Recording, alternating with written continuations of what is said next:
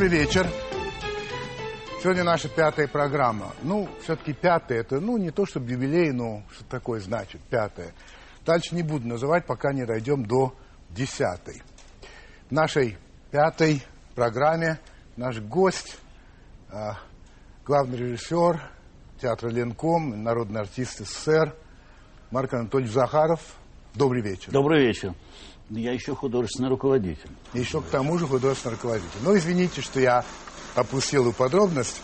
Вы знаете, когда мы готовились к этой программе, а, конечно, искали и а, изобразительные разные а, возможности, чтобы показать вот на этом экране. Но вот чего не нашли, это сцену, где вы публично не то порвали, не то сожгли свой партийный билет. Это было в августе 91-го? Да. Это, это... было в августе 91-го. Да. Да. И, очевидно, вы тем самым выражали свое, не знаю, там, неприятие, отвращение и так далее КПСС. Это так?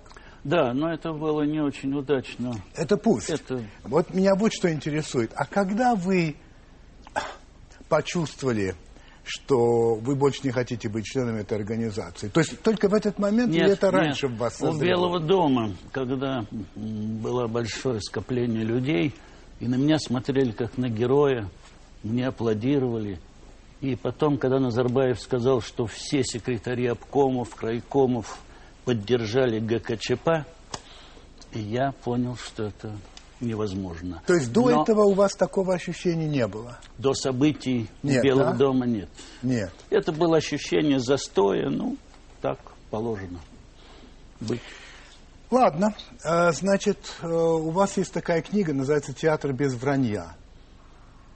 Да, но это неудачное название. Это, ну, правда, мой милый э, редактор соединил две книги и так назвал. Без вранья театра не бывает. Надо врать. Да и в жизни не бывает без вранья, конечно. Но там написаны следующие ваши слова. «Не скрою, недавно я знал буквально все, что надо немедленно сделать со страной, чтобы жизнь в ней стала прекрасной». Так Ленин, когда взбирался на броневик с четкой программой счастливого будущего. Теперь я, как Плеханов, в растерянности. О чем не задумаешься, все тревожит. А все-таки что тревожит-то? Увеличение глобальных рисков, в которые мы погружаемся в такую эпоху, когда непредсказуемости начинают плюсоваться друг с другом. Мы не знаем, что такое генная инженерия. Мы не знаем даже, что такое нанотехнологии. Правда, успокаивает то, что Анатолий Борисович Чубайс разберется и не допустит опасных движений. Есть еще глобальные риски, связанные с экологией, с демографическими проблемами, особенно для России. Это очень болезненная проблема. Но есть э, неизвестные орбиты астероидов, которые летают. Может так все немножко сплюсоваться. Да, и самое главное, вы знаете, что деньги могут кончиться не только у вас и у меня, но вообще это вещь непредсказуемая. Бухгалтерия, казалось бы, математически точная отрасль знания, на самом деле оказывается, что точного сценария, как будет развиваться наша экономика и наша денежная масса, и вообще что будет с нашими деньгами, никто не знает. Если, вы мне, сейчас, раска... Если нет, вы да? мне сейчас расскажете, я буду счастлив. Нет, ну что вы. Я только задаю вопросы, у меня никаких ответов mm. нет. А скажите мне, пожалуйста, а, я где-то читал, что вы противник, вы высказались против этого коллайдера. Да, да. да. И вы сказали буквально, что туда ходить не надо. Не надо. Что это древо познания. Угу. Ну, смотрите, Марк Антонович, первое слово, которое говорит ребенок, это «почему». И вообще, почему? Почему солнце горячее светится, почему вода мокрая? Вообще, человека отличает от всего живого, остального, вот это желание знать. Почему? Почему? И, собственно, цивилизация на этом зиждется. На том, что человек все время продвигается, он хочет понять, он хочет знать. А вы говорите, не надо. Вы знаете что? Как это так? Раньше казалось мне, что вот знать много хорошо, потом еще чуть-чуть побольше, еще лучше, потом еще. Ну. И наступает такой барьер, наступает такая зона развития нашей цивилизации, к которой мы относимся, когда дальше не надо двигаться. Но почему? А вы знаете, для того, чтобы познать из чего и как устроена Вселенная, надо ее уничтожить. На составные части тогда посмотреть, как игрушку. В детстве я все игрушки заводные, которые мне дарили, я их раскладывал на мелкие части, но я узнавал, как и почему, но она больше не работала. Это очень опасно в эту внедряться в частицу, с которой началась Вселенная. Туда не надо лазить. Так же, как вы знаете, что вот, допустим, вы готовитесь стать отцом, ну, может быть, там, я не знаю, дедом или прадедом, и вообще в эмбрион, скажем, двухнедельной давности, можно закачать способности журналиста, музыканта, медика, менеджера – вы Скоро, так полагаете? Я полагаю, что генная инженерия это уже будет рядом. возможно. Да, это будет возможно. И могут, так сказать, спросить, вы какого хотите ребенка? С музыкальными способностями или с математическими? Заказывайте. Вот у нас прескурант. Так может быть. Увы. И это плохо? Это плохо. Потому что? Потому что есть древо познания, и не все плоды с него надо срывать. На определенном этапе развития. Я думаю, что наше развитие еще оставляет желать много лучшего. Но вы понимаете, что вы ставите барьер познанию, а что человек никогда не примирится с тем, что ему скажут, вот это, знаете, это почти как история библейская, когда не трогай древо познания, ну и тронули. Яблоко поделили, то есть познали друг друга, за что были изгнаны из рая и все такое прочее. А, это, скажем, может быть, один из основных, ну, не знаю, как сказать, споров между, а, ну, скажем так, атеистами и верующими. Нет предела познания. Не может быть. Я хочу, я хочу, я хочу. Знаете, а мне говорят, нет, стой. Да, стой. Но мы вступили в такую историческую эпоху, когда вот первый ядерный взрыв в Америке – ученые просчитывали, остановится он или нет. Какой вы имеете в виду? Там, когда на испытали? Да, да, когда испытывали. Давно-давно. Да, давно-давно. Американ, группа ученых просчитывала, остановится эта реакция или нет. Так. Понимаете, вот. Значит, когда запускали э, некие, значит, аппараты на Луну, и они проходили стерилизацию, чтобы не было микробов. Естественно. Ну, естественно. Конечно. Но это уже, это уже барьер. Это уже барьер. А может быть, через какие-то барьеры вообще переходить не надо? Ну ладно, пусть так. Если бы Вообще... я один был, так сказать, барьером, со мной было бы легко разделаться. Но на самом деле очень большая группа, особенно зарубежных ученых, которые не боятся пессимизма исторического. Мы очень боимся. Мы оптимисты и очень ценим это в любом качестве, в любом при любых, при любых стечениях обстоятельств мы смотрим на все с оптимизмом. А есть группа ученых, мы интеллектуалов. Это это? Мы... мы, я имею в виду наше государство, наша общественность, наше правительство, наше руководство, как? федеральное, муниципальное. Наш народ? Народ нет, народ более сложным настроении пребывает. Знаете, вообще говоря, вот э, я опять готовясь к этой программе, я много читал того, что вы говорили, писали и так далее. Меня поразило совершенно ваше отношение как раз, или то, что вы говорите о русском характере. А вот вы утверждаете, например, что не советская драматургия, и уж, конечно, не советская литература а, рассказала нам о том, кто мы есть, а наша классика. Причем вы ссылаетесь прежде всего на Гоголя. На Гоголя. И э, вы пишете вот что. Э, наша классика, начиная с Гоголя, она препарировала наше сознание и наш характер. Вытащила все химеры и все комплексы, все особенности наши, главным образом дурные, если говорить о сатирике Гоголя. И до Чехова, и до Достоевского он рассказал нам, кто мы есть на самом деле. Марк Анатольевич, кто мы есть на самом деле? На самом деле мы, кроме тех, кроме того, что мы обладаем вот этими химерами, химерами, кроме того, что мы дети некоторого цивилизационного перегрева, Россия обладала гигантской инерцией развития хозяйственного, демографического, промышленного. Вот дети наших купцов, они уже внедрялись очень серьезно в мировую промышленность. Ну. Но мы, кроме этих химер, мы еще обладаем широтой, такой, знаете, безумством замечательным.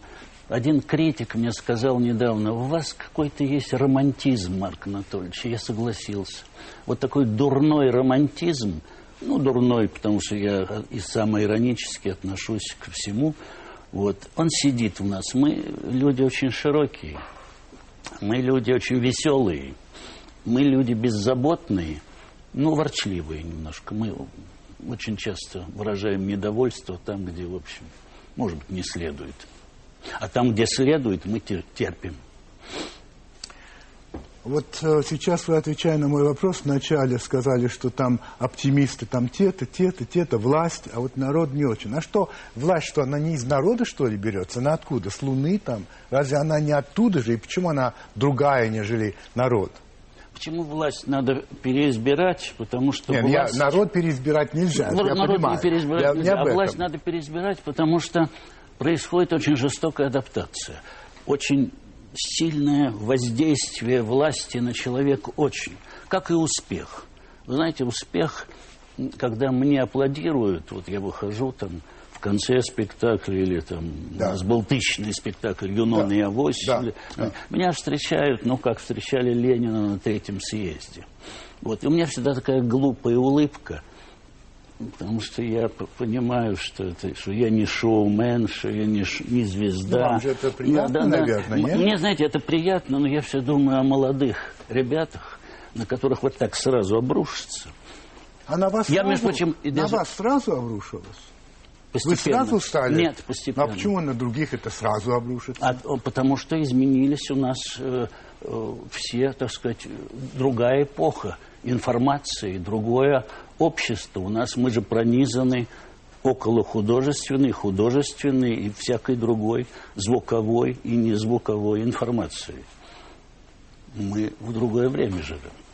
А я так постепенно входил. А сейчас, когда успех обрушивается на молодого человека, я опасаюсь, потому что у меня были случаи, когда люди не выдерживали.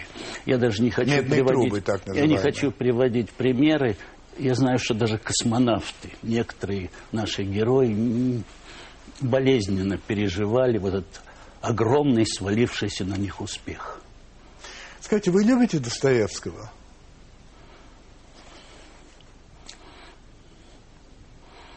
Вам честно надо отвечать, да? Ну, предпочтительно. Ну, да. Хотя вы сказали, что всегда есть вранье, но Да. если возможно... Нет, Достоевский, наверное, великий пророк. Не-не, я не Земли то. русской, да. Ну, я нет. Не я, любите. я больше Чехова Ага. люблю и Гоголя. Знаете, я тоже могу сказать, что вот любить я его не люблю.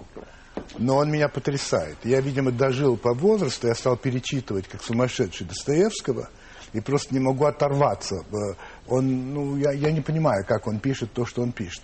Но тут, благодаря одному известному журналисту, я взял и перечитал э, известную вещь, называется «Скверный анекдот». Такой есть рассказ, который начинается следующим образом. Этот скверный анекдот случился именно в то самое время, когда началось с такой неудержимой силой и с таким трогательно наивным порывом возрождение нашего любезного Отечества и стремление всех доблестных сынов его к новым судьбам и надеждам. И дальше идет рассказ о человеке, э, зовут его Иван Ильич Пролинский, он статский советник, он в чине генерала, и он проповедует такую идею, что со всеми надо по-доброму, по- по-человечески. Он говорит, что необходима гуманность э, с подчиненными от чиновника до писаря, от писаря до дворового слуги, от слуги до мужика. Но в итоге получается, что когда он так начинает обращаться с этими людьми, они сначала пугаются, а потом хамят ему, ну, как говорится, мало не покажется. И в конечном итоге он приходит к выводу, очевидно, Петр Михайлович приходит к выводу, что с этим народом, а речь идет, в общем, об этом народе, так вести себя нельзя. Что он по-другому не понимает, что начиная с ним по-человечески, он тебя так по-человечески ответит, что ой-ой-ой. Вот вы разделяете эту точку зрения? Знаете что, я хочу напомнить вам, не Достоевского, я про Верченко хочу сказать. Замечательный был такой человек, был. который да, э, был, писал очень смешные рассказы. Да. И один рассказ был такое высокое лицо, подошло к окну и увидело слепого нищего, который не мог перейти на, на, на, на другую сторону дороги. И он подумал, как хорошо было бы, если бы наша полиция переводила бы их и рассказал это. Нижестоящее лицо сказала, вызвало человека, сказал, у тебя нищие, там есть какие-нибудь, что у тебя там происходит с нищими? И кончилось тем, что участковый чин поймал какого-то все-таки слепого одного и сказал, чтобы я тебя здесь больше не видел. Вот. Поэтому всякие благие намерения, они могут очень трансформироваться сверху вниз – и внизу, может быть, надо просчитывать, а что будет.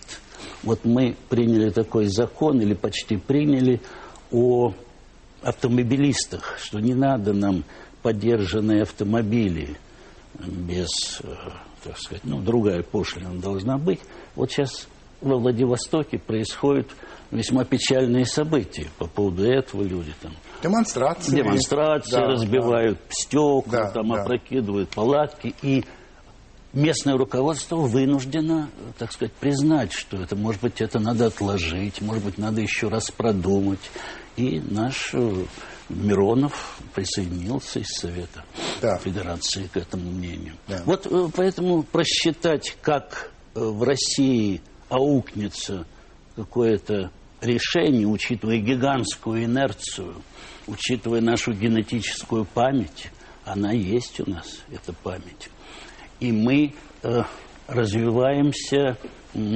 Россия ведь э, развивается по одним законам, а народное сознание может развиваться по другим. И все-таки я вас не хочу отпустить эм, Ни в коем случае. с этого вопроса. Я вообще не уйду. Вопрос я хочу повторить. Значит, бытует мнение, и в частности, оно было у Федора Михайловича Достоевского, но и по сегодняшний день, что если с так называемыми простыми я говорю так называемые, потому что я не принимаю этого, что такое простые и непростые. Но тем не менее. Если с простыми людьми, поставленные, начальство будет обращаться по-человечески, то этот простой народ в ответ, не понимая этого, считая, что, а, значит, ты уже не начальник, значит, уже тебя можно и матами, и так далее, и так далее. Это вы считаете свойством русского народа? Или вы не согласны с этой постановкой вопроса? Я отвечу уклончиво. Вы знаете что? Мы вот сейчас рассматриваем случаи усыновления. Я недавно был на праздновании 60-летия принятия декларации о правах человека. Вот принять в семью, скажем, мальчишку-инвалида, больного ребенка, да. это, это геройский поступок. Вот в русской деревне до Октябрьского переворота не было детских домов. Вы знаете? Вот. И там, если оставался парень или девочка сироткой, то принимали или близкие дальние родственники, или соседи. И вообще такого не было. Если принимаешь семью, значит, ты герой. Вот было и такое. Поэтому иногда надо, может быть, иногда присмотреться к некоторым традициям нашим. Они прекрасны иногда в некоторых своих аспектах. Ну хорошо, уклончиво ответили, Уклон... это правда. Значит, в программе «Времена» 2 декабря 2001 года вы сказали следующее. Посмотрите на экран, пожалуйста. И есть одна неприятная одна фраза, слава богу, не я ее придумал, а Достоевский, поэтому я не несу никакой ответственности. Все-таки наша самая главная такая ценность, которая, может быть, мы сознательно от нее отбрыкиваемся, а она подсознательно она живет. Равенство в нищете. Это для нас дорогое дело. Если я узнаю, что Бурбулис получает 200 рублей, он и я будем ему, многие люди, будем ему очень сопереживать. Если сейчас выяснится, что он получает 10 тысяч долларов в месяц, он будет врагом номер один всего народа. Хотя сейчас у него достаточно противников хватает. Вот. И это большая беда. Беда нашего подсознания.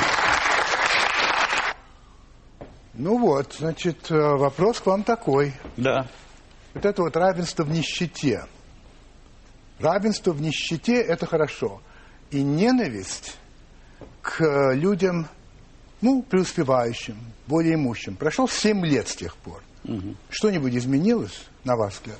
Нет, просто вскрылись какие-то вещи явственнее, чем были в то время. Например, я сейчас ощутил некоторое злорадство в связи с э, постигшим нас, э, уже можно говорить, кризис, да? Как да, уже во В программе можно. Да. Не рецессия, что как-то ласкает ухо. Можно говорить. Вроде релаксации. Нет, кризис, да. да. Вы знаете, некоторое злорадство по поводу спортсменов. А вот теперь футболисты не будут получать таких гонораров. Уже не будет какая-то фирма содержать три команды спортивные.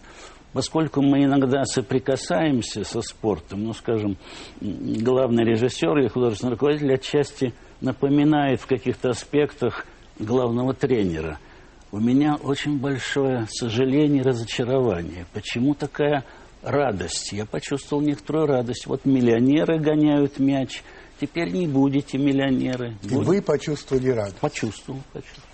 Нет, я не почувствовал. Я, поч... я огорчился, нет? конечно. Я огорчился, я почувствовал печаль некоторую. Как можно радоваться тому, что будут кому-то платить меньше денег. Ну, вот вы знаете, некоторые говорят так, что на самом деле, если говорить о народе, то вопрос не в футболистах, а, ну, скажем, там корпоративные вечеринки, где э, каждая тарелка стоит, я не знаю что, шампанское по тысяче долларов и все такое прочее. Но я вам хочу сказать, Марк Анатольевич, я все-таки был во многих странах. И э, там э, этого нет. А вот есть злорадство, когда человек, который развалил крупные предприятия, получает то, что в Америке называется золотой парашют. Ему дают такую пенсию или такой бонус, сотни миллионов долларов это может быть, а он все развалил. Это вызывает возмущение. Но в принципе, то, что у кого-то много денег, и он их тратит, как он хочет, такой реакции, как в нашей стране, нет. Нет, Так в чем дело? Но я говорю, у нас есть некоторая ворчливость, некоторая... Ворчливость это не Нет, не ворчливость, нет, нет, некоторая внутренняя агрессия в отношении тех людей, которые как-то отличаются. Поэтому все-таки вот у нас Иосиф Виссарионович Сталин, который теперь является третьим лицом в нашей истории, он ведь... Вы имеете в виду по поводу чего? По поводу третьим... имя России. А, такая именно. есть программа, там да, он третье такая. место занимает. Вот да, да, он да. очень не любил когда человек становится очень популярным, или Хотя он к себе это он не талант, относил. К себе не относил. Нет, вот нет. Кольцову, например. Ну, и много он кого. много да, кому да, да. относил. И вот э, у нас это есть. Вы знаете, мы с вами насчет Сталина еще обязательно поговорим. Тема меня это очень интересует. Но это, уважаемые зрители, будет после рекламы.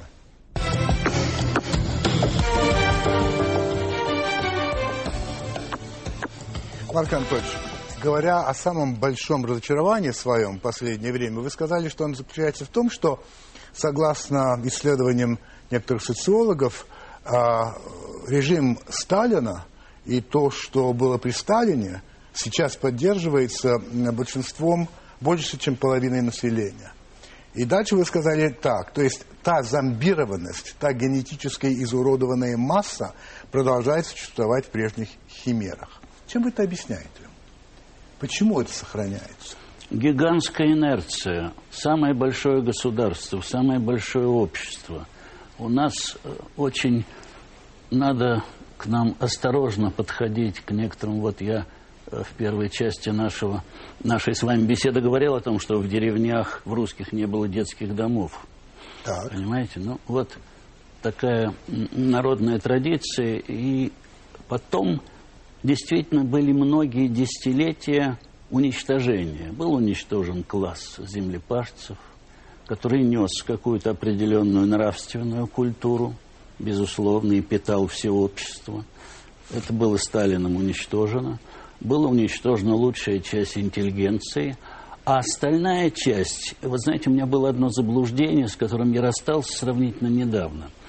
Вот если умному человеку который придерживается коммунистических взглядов, таких серьезных, основательных, вот развернуть документальные все данные о преступлениях, о страшных событиях, которые происходили в нашем обществе, в нашей стране, то он изменит свою точку зрения. Нет. Не изменит. Не изменит. Это все равно, что выкопать зомби в Африке. Знаете, там закапывают, потом они работают на плантациях. Отрыть его и сказать ему, зомби, ты свободный человек, брат мой зомби. Люби меня, будь свободным, трудись, у тебя есть права человека. Ну и так далее, и так далее. Есть декларация о правах человека. Он или убьет, или убежит. Нет, скорее все-таки убьет, наверное. Потому что я буду вызывать очень большое раздражение. Я хочу привести одно ваше пространное выступление, или вернее, ну, высказывание. Оно действительно пространное, времени у нас мало, но, на мой взгляд, оно того стоит. Итак, я часто бываю в Германии, и вот что меня поражает. По телевидению каждый день передают хронику фашистских преступлений. Показывают Гитлера, концлагеря, детей за колючей проволокой, душегубки, Освенцим, Дахау. И все это сопровождается умными и углубленными комментариями. В ратушах многих городов обязательные выставки. Вот что сделал нацизм за 12 лет с нашей великой Германией. Туда водят детей, чтобы ребята знали и помнили свою историю. Немцы продолжают исторические исследования и ничего не забывают. Но у них нигде нет проспекта Гитлера, нет памятника Геббельсу, нет площади имени Геринга. А ведь Геринг был выдающимся летчиком, в молодости чем-то напоминал Чкалова, был отважен, много сделал для авиации. Геринга вообще можно считать отцом современной космонавтики, потому что Фау-2 без пяти минут искусственный спутник Земли. Однако, изучая этих людей, немцы их не прославляют. А у нас до сих пор выходят на улицу с портретами Ленина и Сталина, как с хоругвями. Немцы прошли свой процесс очищения и углубили его в своем сознании. Уже собственный, им организованный Нюрнбергский процесс. Мы этого совершить не решаемся, не можем, не, не, име, не умеем. Ну, только одна маленькая поправка, конечно, не Геринг, а Вернер фон Браун является отцом Фау-2. А Геринг в этом смысле был всего лишь летчиком. такой же был но бог с ним. менеджер Правильно, да, но тот был крупный ученый, он был больше как Королев, если угодно.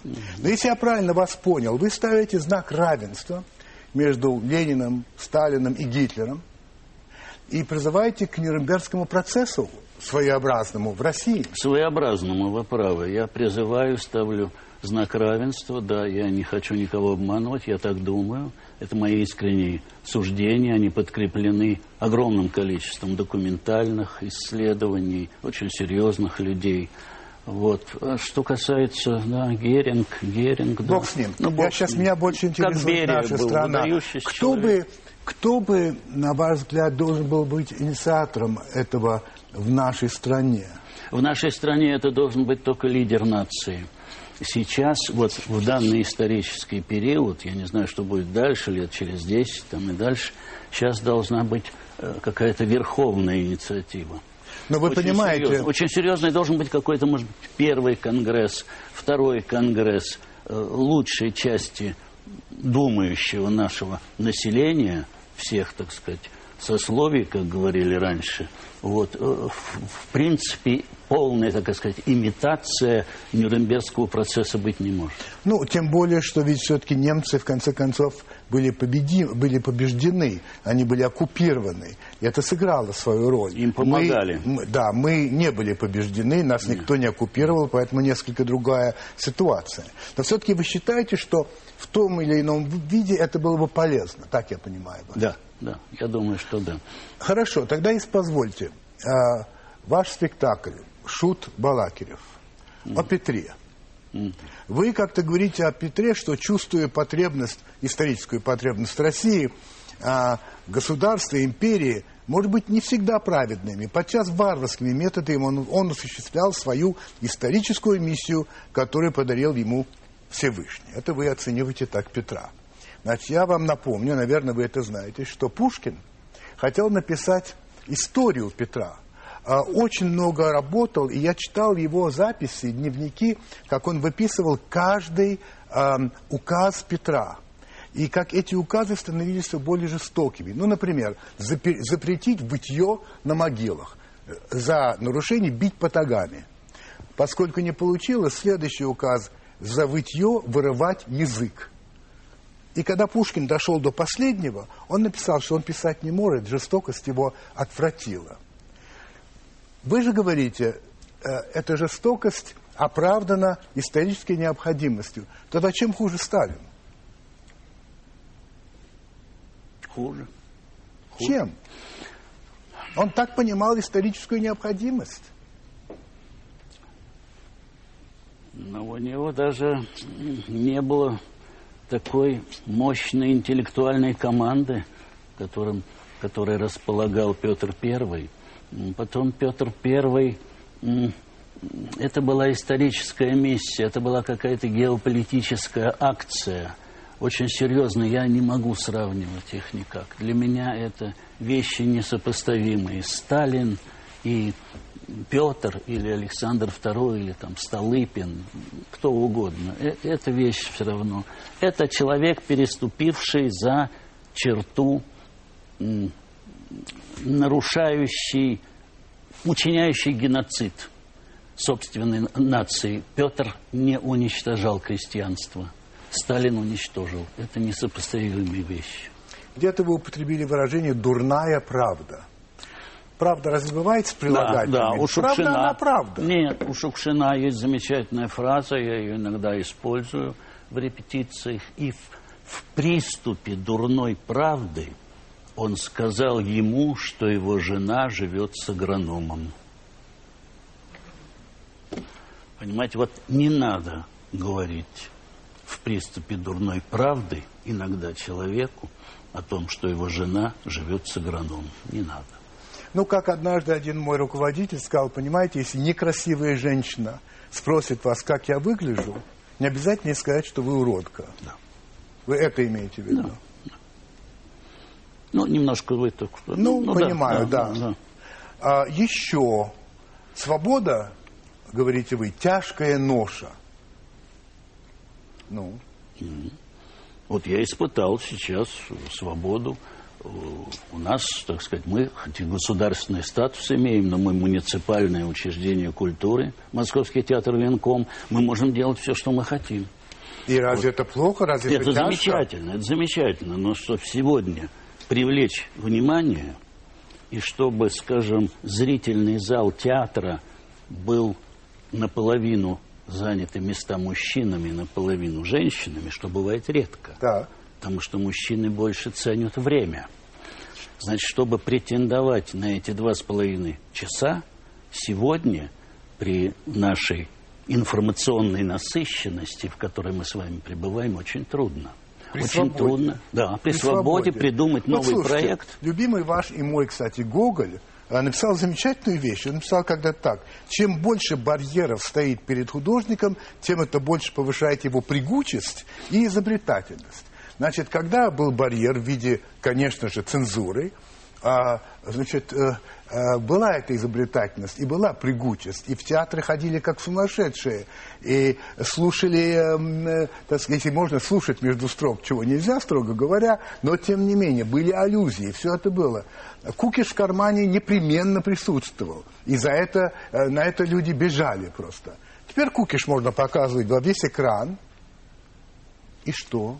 Ну и что? Это был, вы напоминаете время так сказать, за железным занавесом, ну, когда конечно. поэты могли собрать стадион. И собирали. Сейчас нет. Да, и собирали, но сейчас это невозможно. Так что же выходит, что свобода значит не... Слушайте... Это тяжкая м... нож. Но я вам могу привести пример многих стран, где давно отменили цензуру, но где замечательный уровень и литературы, и драматургии, и всего, что хотите. Там Франция, Германия, Великобритания, Соединенные Штаты. Ну, а что? А мы-то что? Мы... Нам необходимо, чтобы э, нас давили, чтобы мы выдавали? Я не понимаю. Нет, вообще барьеры, я тут согласен с Гоголем, я помню эту цитату, она замечательна, она действительно повышает прыгучесть, и она повышает некую изобретательность. И я, когда боролся, значит, большую часть жизни, я, значит, находился под мощным прессом партийной Конечно. государственной цензуры. Да, да. Я выработал потом свои демагогические принципы. Во-первых, вот если вы руководите мною, я должен за вами записывать тут же. Это производит очень сильное впечатление. На руководителя? Да. Если у меня блокнот, и вот все, что вы скажете, я тут же, ага, так, так, так, еще что, ага, у, улыбнулся, все, я должен фиксировать. Уже какое-то доверие возникало. Вот, ну и потом всякие... А сейчас это не работает, нет? Нет, сейчас не работает. Сейчас руководство улыбается, сейчас очень все приветливы. Да? Сейчас, да, да. Но это, та, эта свобода все равно очень тяжелая. Все равно очень тяжелая. Один из самых блестящих и глубоких умов России, кстати, его обожал Пушкин, Чаадаев, говорил, что, э, что мы, Россия, все время ходит по замкнутому кругу. Вы знаете, он не прав. То есть он прав для своего времени. Э, некоторое время мы ходили по замкнутому кругу, а сейчас по этому кругу ходить уже опасно. В масштабах планетарной, э, глобальной угрозы. Сейчас можно пойти по кругу и прийти вот к тому, о чем мы с вами говорили, к э, страшным гримасам генной инженерии, к космическим угрозам, о том, что, вы знаете, могут того гляди, вот мы начали передачу, у нас магнитные полюса Земли были в одном состоянии, а в конце нашей программы могут измениться, там уже изменяются величины. Поэтому так вот по кругу все время нам не дадут ходить, не даст Всевышний. Кстати, вы верующий человек? Верующий, да. Во второй половине своей жизни я крестился и православный человек, хотя я не имею церковного образования. И воспитания, вернее. А, Образование а, другое. Примерно год тому назад я прочитал, что вы были в восторге от книги Владимира Сорокина «День опричника» и даже размышляли над возможностью а, создания спектакля по этой книге. Хочу вам сразу сказать, что мне эта книга не понравилась совершенно. Более того, я вспомнил то, что Толстой – написал по поводу книжки Леонида Андреева «Рассказ о семи повешенных». Толстой написал так, он пугает, а мне не страшно. У меня примерно такое же было отношение. Но это «de gustibus non disputandum est», так сказать, о вкусах не спорит. Скажите, пожалуйста, будете ставить? Ну, не сейчас. Не сейчас. Она, так сказать, в планах театра, такой уклончивый ответ. Я показал инсценировку Владимиру Георгиевичу Сорокину, которую я самому. уважаю, да, самому да. и почитаю. И как ему понравилось? Ему понравилось, он одобрил, сказал, высказал ряд замечаний, которые я, так сказать, учел, но занимаюсь сейчас Чеховым. Так, значит, в свое время в университетском театре вы поставили пьесу Евгения Шварца «Дракон». Какой год? 66-й? Или раньше? Нет, это раньше? был где-то 60 первый. Что-то такое. Это, это было, да. знаете, это можно узнать, это как раз... Ну, не важно. Хрущев посетил выставку абстракционистов. А, нет, нет, да-да-да, это я помню прекрасно. Вот это да. было. Значит, смотрите, потом, спустя довольно много лет, вы были режиссером фильма «Убить дракона». Значит, для наших зрителей, которые, возможно, не читали Шварца, что ужасно, но такие, наверное, есть, я очень коротко скажу, что э, это сказка о том, как э, в одну страну приходит Ланселот, странствующий рыцарь, э, и э, убивает там дракона, который правил этой страной 300 лет страшным образом. Э, но получается так, что дракон, он все-таки дракон. Он личность. Ну, дракон. И кажется, что когда его Ланселот убьет, вот тогда жизнь наладится и будет свобода и так далее. А вместо него приходят какие-то мелкотравчатые Э, злобные, ничтожные правители, бургомистр и Генрих, и тот народ, который так обрадовался освобождению от дракона, с таким же восторгом подчиняется этим людям. Это про, про что-то? Это про Это нас? про то, что нет сегодня однозначных решений. Невозможно. Один человек, который, ну не буду его называть имени, он был в высоких властных сферах, он выступает с очень обоснованной критикой того, что происходит у нас, в государстве, в обществе. Но потом ему сказали, а вот если бы вы стали сейчас лидером нации, стали бы президентом, что бы вы сделали, за какую ниточку вы потянули? Он сказал, нет, ничего бы у меня не вышло. Надо воспитывать гражданские институты, надо двигаться постепенно, большим, так сказать, фронтом, иметь определенный охват, амплитуду этого движения. Вот тогда может что-то измениться всерьез в такой громадной стране, как Россия. Поэтому уничтожить дракона и сказать, все, пожалуйста, началось счастье. Нет, так не получится. Во всяком случае, у нас. Может быть, в Люксембурге, в какой-то маленькой стране европейской можно Вы считаете, так что вопрос в размере страны или все-таки в историческом развитии страны? Ну, размер и историческое развитие связаны. Мы же очень, так сказать, у нас развитие соответствует гигантской территории в свое время от Аляски до Варшавы. Так было при Александре Первом. Было. Хорошо, давайте перейдем к нашей рубрике а, Pop. Это вы знаете Pop или Глаз народа. Я для наших зрителей, которые иногда спрашивают, что это такое, мы останавливаем на улицах Москвы людей и говорим, вот у нас будет такой-то гость, хотите задать ему вопрос. У нас камеры, они задают вопрос, и кроме того, на сайте Первого канала предлагается то же самое.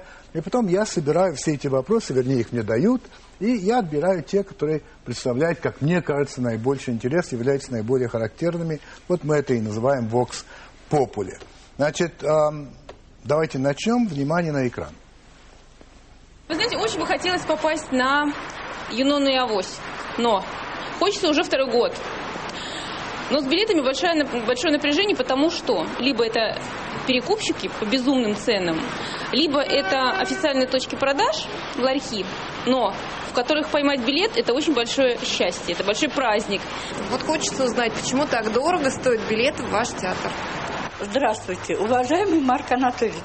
Скажите, пожалуйста, можно ли у вас э, купить билеты э, подешевле пенсионерам, москвичам, коренным москвичам, так, чтобы посмотреть какие-то ваши спектакли в настоящее время. Вот другие театры есть льготные билеты для пенсионеров москвичей, а у вас э, почему-то нет.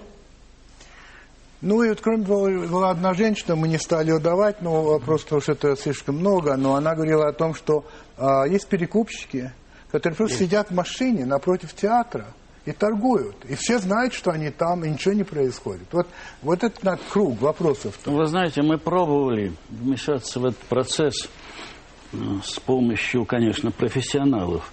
Профессионалы нам сказали, что сейчас есть более сложные дела – необходимые, первостепенные, нежели заниматься вот билетной мафией. Она существует, но, знаете, сложность в том, что вот у нас декадная продажа билетов, у нас есть расценки льготные, у есть. нас есть, есть, все есть. Мы не забираемся выше там двух с половиной тысяч для нескольких первых двух-трех рядов. Дальше к пяти мы не подходим, ни в коем случае, и к трем даже не подходим. Но, тем не менее, вы знаете, есть инвалиды Отечественной войны, которые приобретают билеты, а потом их перепродают. И вот тут, вы знаете, у меня никакого, я не знаю, что тут делать. У меня нету никакого гнева гражданского ну, это я в адрес этих Но людей. вы хотели сказать, хотя вы, так сказать, не называли это, но вы обращались в милицию, очевидно, с тем, чтобы они начали что-то делать, и вам сказали, да, это неприятно, но это не главное, мы заняты другим. Так я понимаю вас? Ну, примерно, приблизительно так. Ну, это было давно уже, с тех пор мы не обращаемся. И больше нет. Может быть, сейчас скажут, сейчас, да, это главная Может быть, проблема. стоило бы, да? Ну, не знаю. Хорошо, с сайта. Э, Александр, сейчас Владимир Александрович Панин. Он спрашивает, Высоцкий действительно планировался на роли Лина э, в фильме «Земля Санникова»? Было такое? Вы знаете, нет, я не очень... Нет, нет, нет, нет я просто не, не, не, не очень осведомлен. Я принимал некоторое участие, как да, один да. из авторов сценария, но дальше я... Добро, оставляем. оставляем. Владимир Михайлович Постнов э, пишет, в конце вашего фильма «Убить дракона», ну, вы, в общем, ответили. Он спрашивает, насколько мы справились с тем, чтобы убить его в нашем сердце. Ну, не очень справились. Не очень справились. Вот надежда на молодых ребят, которые, может быть, справятся. Егор Синебок. И, может быть, вы, вот сейчас скажу да. важную вещь. Может быть, они выполнят исторически важную задачу, которая близка к национальной идее. Погасить холодную гражданскую войну, которая продолжается в нашем Отечестве. Егор Синебок Вы достаточно часто критично отзываетесь о нынешней власти, однако наверху к вам положительное отношение. Как это объяснить?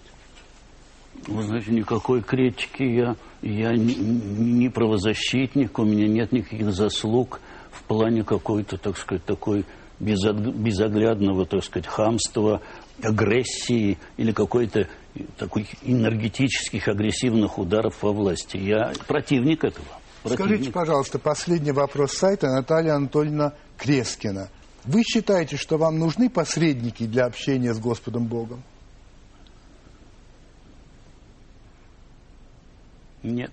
Нет. Для понимания некоторых особенностей нашей духовной культуры, нашего православия, вот сильных сторон, которые, возвращаясь к детским домам в деревнях, к их отсутствию в русской деревне, здесь может быть посредник, который объяснит, ну, как умел объяснять Мень Александр, как умели некоторые Куда ныне здравствующие люди. Да, хорошо. А последний вопрос сайта все-таки. Татьяна Михайловна Белоус. В вашей жизни есть такой поступок, за который вам стыдно по сей день?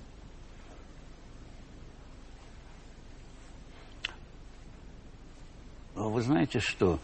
На суде у подозреваемого есть право не ответить на вопрос. Это тоже ответ. Я не хочу отвечать на этот вопрос. Ваше право. Марсель Пруст хочет вам задать несколько Да. вопросов, если вы Давайте. позволите. Да.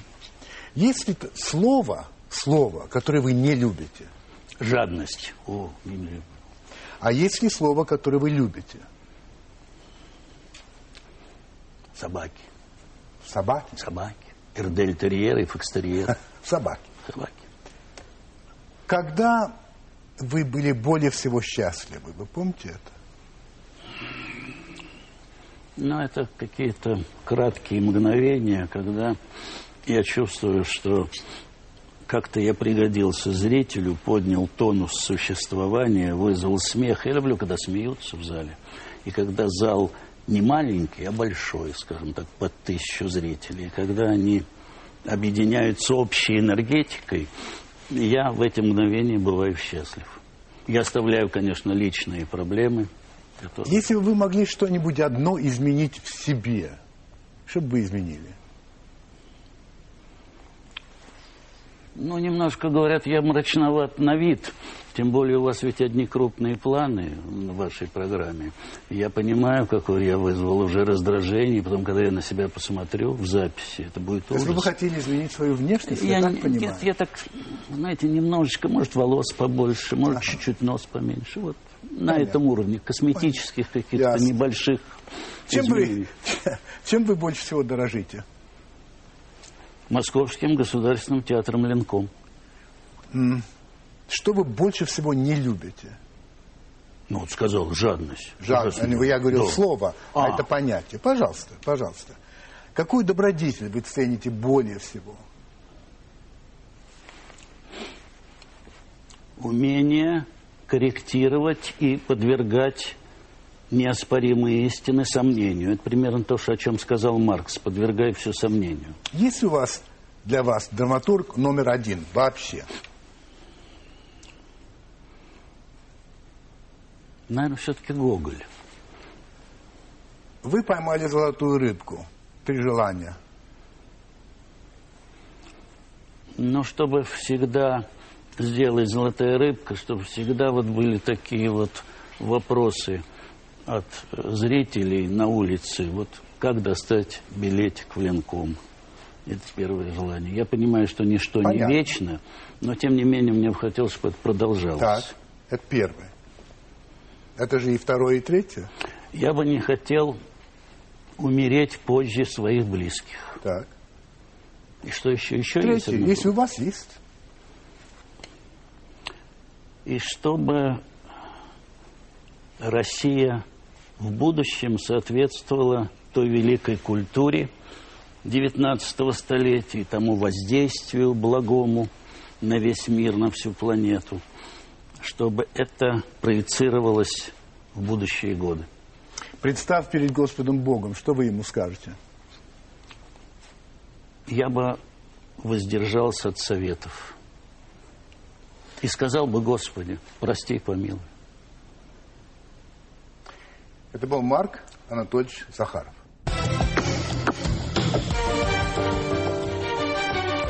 Я хочу напомнить вам два события, которые произошли на прошлой неделе. Одно весьма известное, другое не очень. Первое касается показа по телевидению английскому Sky News а, того, как человек уходит из жизни, воспользовавшись тем, что называется эвтаназией. Шума было необыкновенно много а, на, на разных станциях в мире, в том числе и у нас, что, мол, как это можно показывать смерть по телевидению. Ну, просто смешно. Я подумал, столько показывает ее с утра до вечера во всем мире, причем не только в кино, а реальные совершенно. От землетрясения, от э, цунами, от обвалившегося дома, от голода, от войны. А показывают трупы и так далее. Вроде ничего, все это можно. На самом деле вопрос в том, почему показали. Ведь этот человек, который так ушел из жизни, он этого хотел. Он пригласил журналистов, и два года не показывали после его смерти. Только после этого и он тем самым хотел нам с вами сказать, что вы имеете право выбрать, хотите вы жить или нет. Или вы предпочитаете страдать и до конца, и, так сказать, пока не, не, не умрете сами по себе. Но у вас есть право распоряжаться собою. Я вспомнил, как один мой хороший знакомый уже 9 месяцев лежит в глубокой коме. У него не работают полушария мозга он подключен к разной аппаратуре. А, и сейчас решается вопрос, шансов ни малейших, решается вопрос с его родственниками, отключать его или не отключать. Так вот, я бы хотел сам решить вопрос, отключаться мне или не отключаться. А, поэтому я поддерживаю такие вещи. Второе, вы точно этого не знаете, ну, в Вашингтоне 20 января состоится инаугурация а, избранного президента Барака Обамы. Съездит туда, будет съезжаться огромное количество народу. Нет ни одной а, непереполненной гостиницы. Все квартиры, которые имеют вид на, на то место, где это будет происходить, давно сданы за очень большие деньги. Все хотят. И вот сам президент хочет переехать в Вашингтон до рождественских каникул, чтобы его дети после каникул сразу пошли в новую школу. И попросился в такой дом, называется Блэр Хаус. Ну, этот дом очень удобный для президентской охраны, там всегда проводятся очень такие важные мероприятия, там часто живут а, крупные государственные деятели, приезжающие в Америку. Вот он захотел переехать в Блэр Хаус. А, его помощники обратились, ему ответили, нет, нет, все занято. Занято. До 15 января. Это сказали избранному президенту, который с этим согласился. И действительно, 15 января он переедет в этот дом на 5 дней до инаугурации, а потом переедет в Белый дом. Почему я это вам рассказал? Да не знаю, мне просто показалось что-то любопытно. Вот такая история. Thank you.